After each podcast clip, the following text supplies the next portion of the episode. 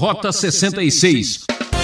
Eu tenho a impressão que hoje em dia nós temos muitos problemas de amor, relacionamento, tal, porque muita gente é forçada a despertar um amor que não existe. Ele resolve se envolver com alguém de quem ele não gosta. Chegando até você, mais um programa Rota 66. Eu sou Beltrão e juntos vamos estudar a última parte do livro de Cântico dos Cânticos de Salomão em Cantares. Uma rápida aventura por este livro dos amantes.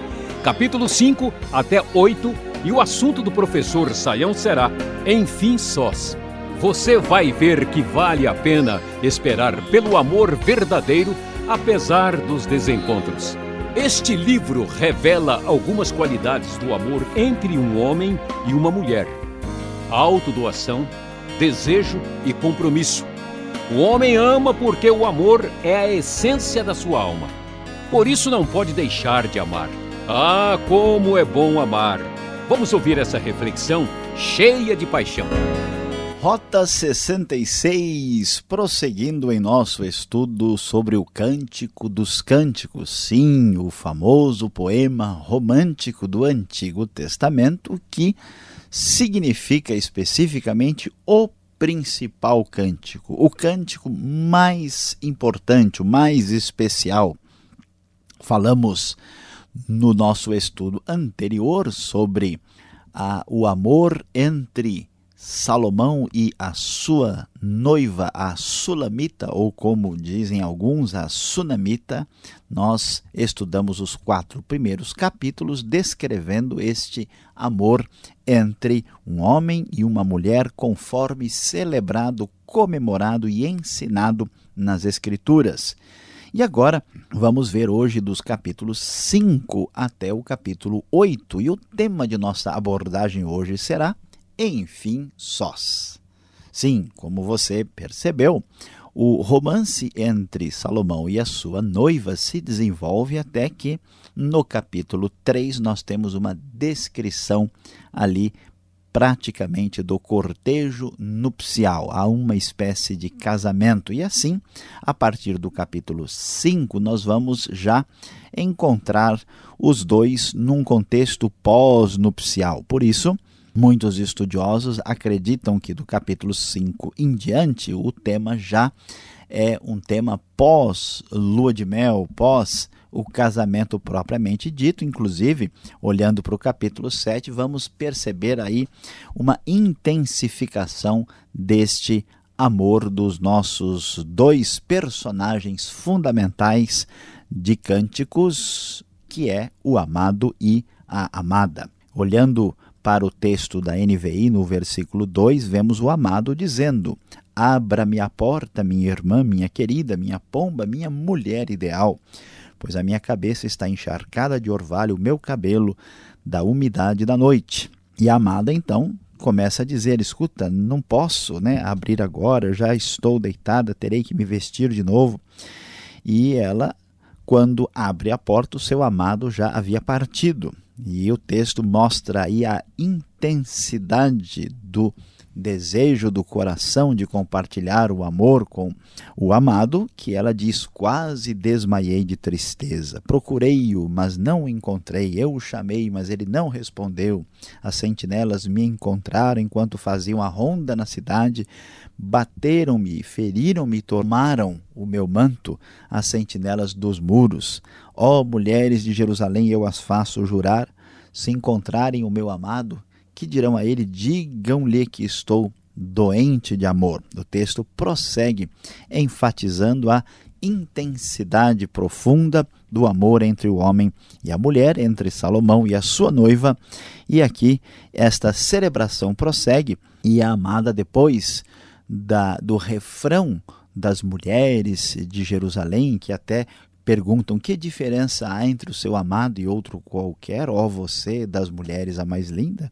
Que diferença há entre o seu amado e outro qualquer para você nos obrigar a tal promessa? Há a ênfase tanto dela como dele de ressaltarem a sua singularidade do seu noivo, da sua noiva, quando alguém ama, certamente a pessoa amada se torna a pessoa especial, a única, diferenciada, que merece um amor particularizado. E a amada então vai descrever aí o seu amado e diz: O meu amado tem a pele bronzeada, diz o verso 10. Ele se destaca entre 10 mil. Sua cabeça é como ouro, ouro mais puro, seus cabelos ondulam ao vento como ramos de palmeiras são negros como corvo. Você pode observar as cenas descritivas extraordinárias aqui que mexem com todos os nossos sentidos. Parece que estamos vendo quase que um filme realmente romântico, onde aí a expressão profunda desse afeto se transforma numa descrição poética das qualidades extraordinárias daquele que é amado. E ela vai adiante no verso 16, dizendo que a sua boca do amado é a própria doçura, ele é muito desejável. Esse é o meu amado, esse é o meu querido, ó mulheres de Jerusalém. Como vemos no texto bíblico, há absolutamente legitimidade na expressão afetiva, amorosa e romântica dentro daquilo que é permitido por Deus pelos seus próprios caminhos, celebrando a sexualidade que ele criou da maneira como ela deve ser feita. E o texto prossegue no capítulo de número 6 e este sentimento vai amadurecendo na descrição do texto bíblico e se enfatiza cada vez mais o fato agora dessa unidade marcarem uma das necessidades psicológicas mais importantes do ser humano, que é a qualidade de pertencer ao outro. Por isso, verso 3 a amada diz com toda força e disposição: Eu sou do meu amado e o meu amado é meu, ele descansa entre os lírios.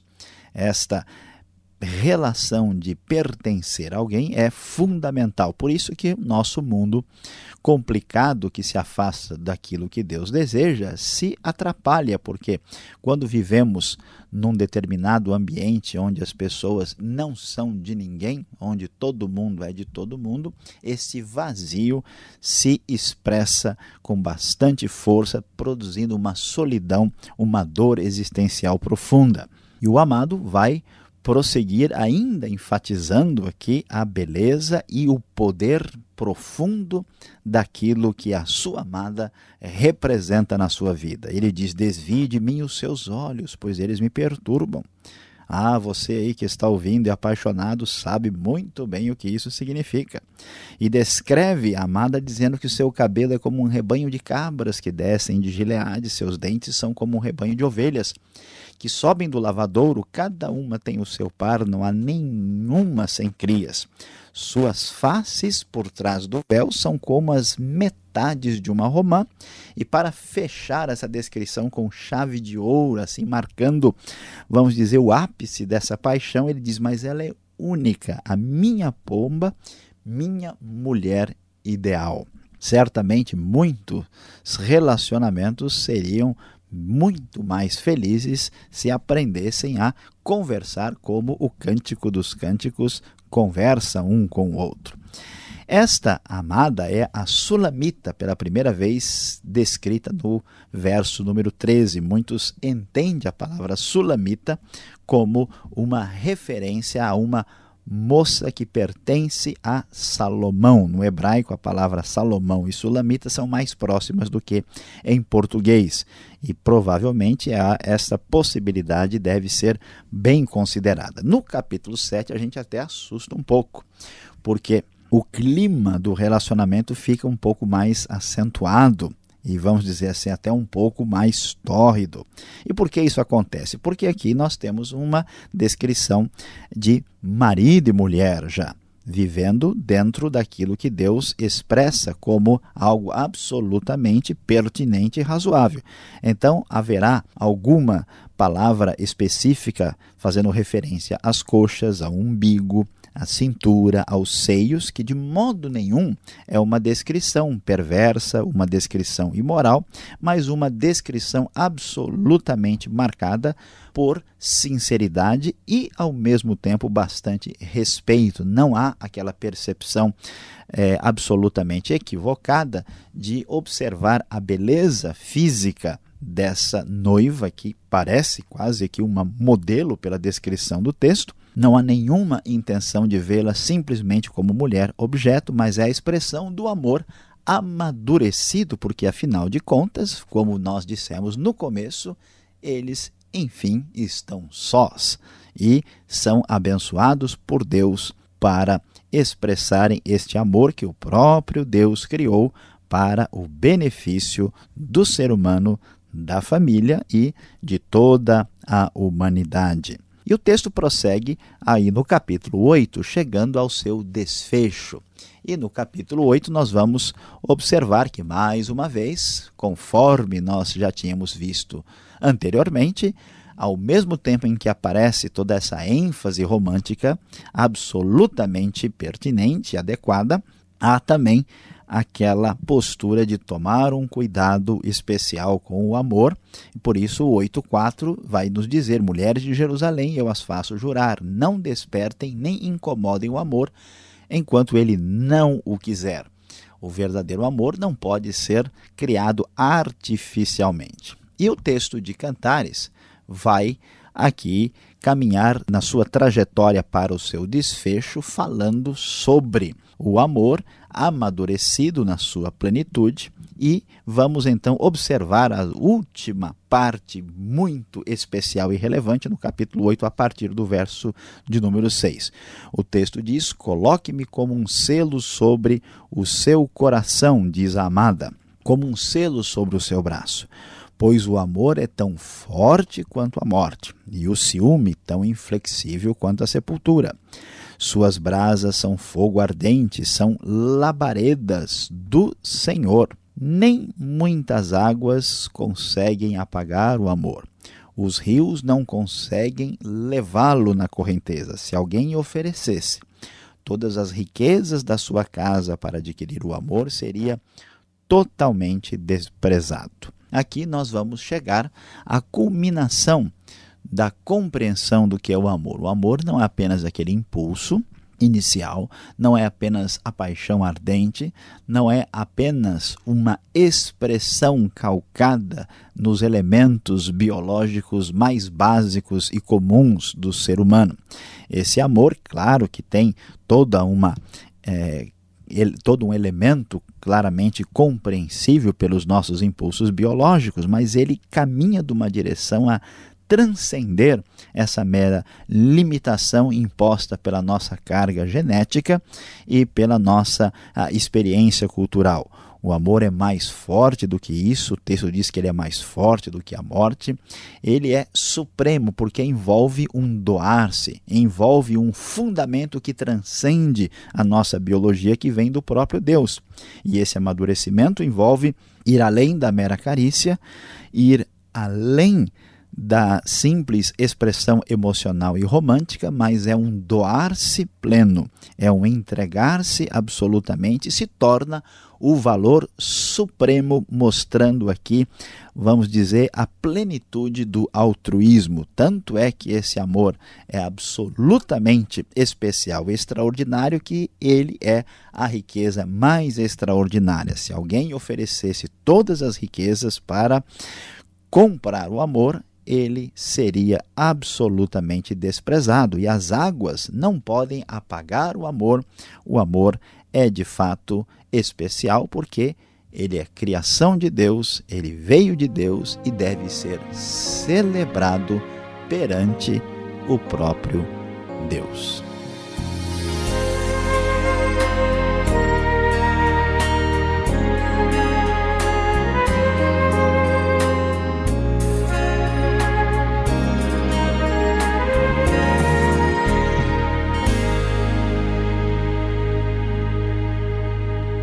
Professor Luiz Saião volta já. Este é o programa Rota 66, o caminho para entender o ensino teológico dos 66 livros da Bíblia. Estudamos Cântico dos Cânticos. Hoje, a segunda metade, capítulos 5 até 8, com o tema Enfim Sós. Rota 66 tem produção e apresentação de Luiz Saião e Alberto Veríssimo. Na locução, Beltrão, seu amigão, numa realização transmundial. Mande sua carta Caixa Postal 18.113, CEP 04626-970 São Paulo, capital. Correio eletrônico, rota66 arroba transmundial.com.br. Vamos às perguntas? Entendendo melhor o texto.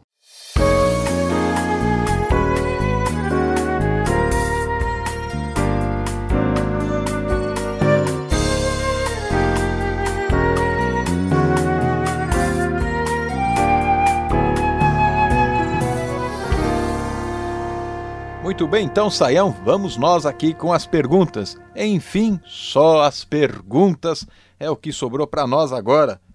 A pergunta inicial é o seguinte: por que o amado aqui ele é chamado de bronzeado na NVI citado por você?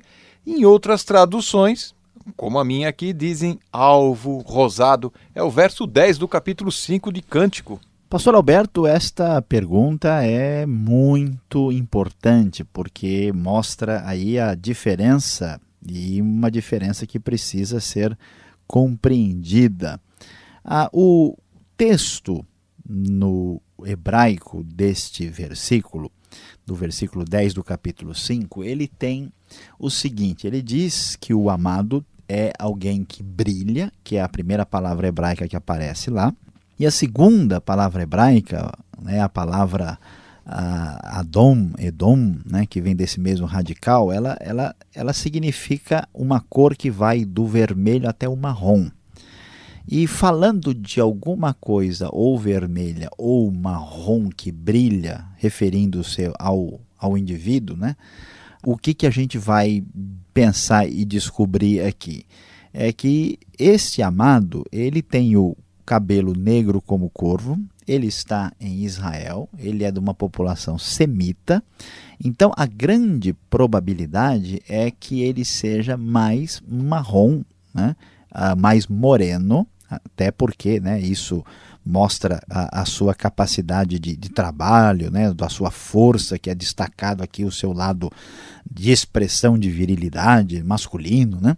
Este amado, então, tem essa pele mais provavelmente bronzeada. Agora, as versões que nós temos em português antigas, porque elas têm influência inglesa ou do norte da Europa, né, que onde as pessoas são bem claras e são rosadas e alvas, elas traduzem com essa conotação cultural indevida. Mas a grande probabilidade pelos estudiosos é que esse amado tem uma pele que brilha mais para o marrom do que para o vermelho, porque nós não estamos na Suécia, estamos em Israel. Portanto, a tradução da NVI deve com toda certeza ser preferida que o amado tem a pele bronzeada. Ele não é nenhum viking da Escandinávia. Muito bem, já que conhecemos a identidade do amado, o que dizer então da amada? É a sulamita ou a sunamita? Qual a identidade desta noiva? Pois é, discutindo a sulamita, a sunamita, antes que né, se dinamita aí a compreensão da pessoa, vamos ver direitinho. Sulamita é, a, é o nome que aparece aqui em Cantares, e como nós antecipamos, é provável que seja uh, esse nome como referência a uma moça que pertence a Salomão, né? é uma moça de Salomão, seria a tradução. Agora, há uma referência também né, a, a Sunamita, que não aparece em Cantares, mas aparece no livro de Reis, e que seria o sentido de uma a moça de Sunem, que é uma outra cidade. Então, muitos entendem né, que é, os dois termos são possíveis, são razoáveis. Nós não temos uma posição absolutamente fechada sobre isso, há muita discussão sobre o assunto, mas ah, devemos considerar aí a, como o próprio livro apresenta sunamita, né, Su, sulamita com L, né, que essa seria aí a, a melhor alternativa para entender quem é esta noiva. Agora um livro de romance, paixão aqui a flor da pele, literalmente, lá no verso 7 do capítulo 5, a gente encontra uma cena assim diferente. Espancaram a sulamita, feriram. Que situação é essa? Ela está apanhando dos guardas aqui. Que momento é esse? Pois é, a gente lê isso, Alberto fica assustado, né? Será que a Sunamita está em alguma grande metrópole né, brasileira do século XX. o que, que aconteceu? Ela foi assaltada, passou por sequestro? O que, que houve? Né? Não, de modo nenhum.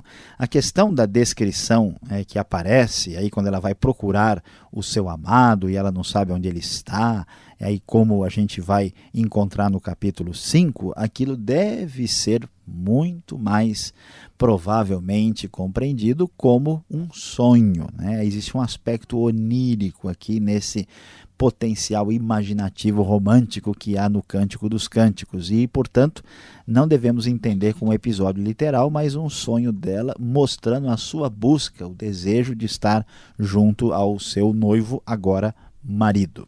Muito bem, mas o texto tão apaixonado, mostrando assim o casamento, a união do homem com a mulher, tão bonito e lindo de ser visto e admirado, de repente vai repetir a frase não desperte o amor. Isso acontece no verso 4 do capítulo 8, repete no capítulo 3, verso 5, no 2, verso 7. Por que essa ênfase aqui? Pois é, pastor Alberto, que coisa interessante, né? Muita gente acha estranho, né? O livro que parece até um pouco assim apimentado, de repente, né, ele chega e diz, ó, não despertem o amor. Né? Todo carro precisa de acelerador e freio, né? senão ele não é um carro completo.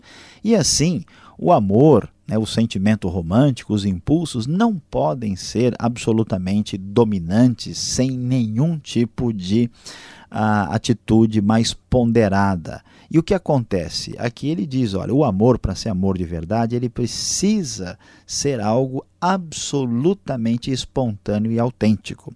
Eu tenho a impressão que hoje em dia nós temos muitos problemas de amor, relacionamento, tal, porque muita gente é forçada a despertar um amor que não existe. A pessoa, por causa da sociedade, por causa da pressão da mídia, por causa de diversas coisas, ele resolve namorar antes da hora, ele resolve se envolver com alguém de quem ele não gosta direito, e aí, aí, aí estraga, né? aí quebra, porque aquilo que vai surgir espontaneamente, com força, com vigor, na hora certa, é antecipado de maneira equivocada. Né? É como a pessoa cortar o bolo no início do aniversário, antes que os convidados cheguem. Imagina chegar lá o bolo faltando um terço porque algum guloso comeu tudo. Né?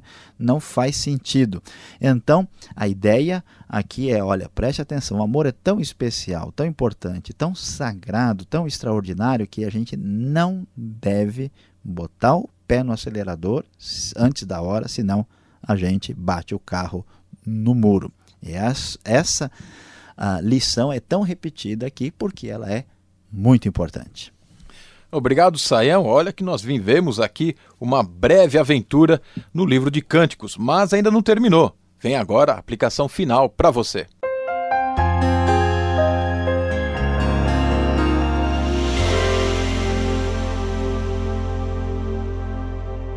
Hoje no Rota 66 você ouviu as belas e românticas palavras do livro do Cântico dos Cânticos. E sim, eu sei que você já estava ficando apaixonado pelo programa, mas infelizmente nós estamos encerrando o Cântico dos Cânticos quando nós falamos dos capítulos 5 a 8 sobre o tema Enfim Sós, celebrando o casamento de Salomão e da Sulamita. Depois de termos visto o amor ascendente, o amor que cresce desde o seu início apaixonado até chegar à maturidade aqui no capítulo 8, qual é a grande lição, qual é a questão mais importante que deve ser percebida, aprendida e guardada e seguida na nossa vida. Olha, a grande verdade é que para viver um relacionamento seguro, o amor precisa ser monogâmico e maduro.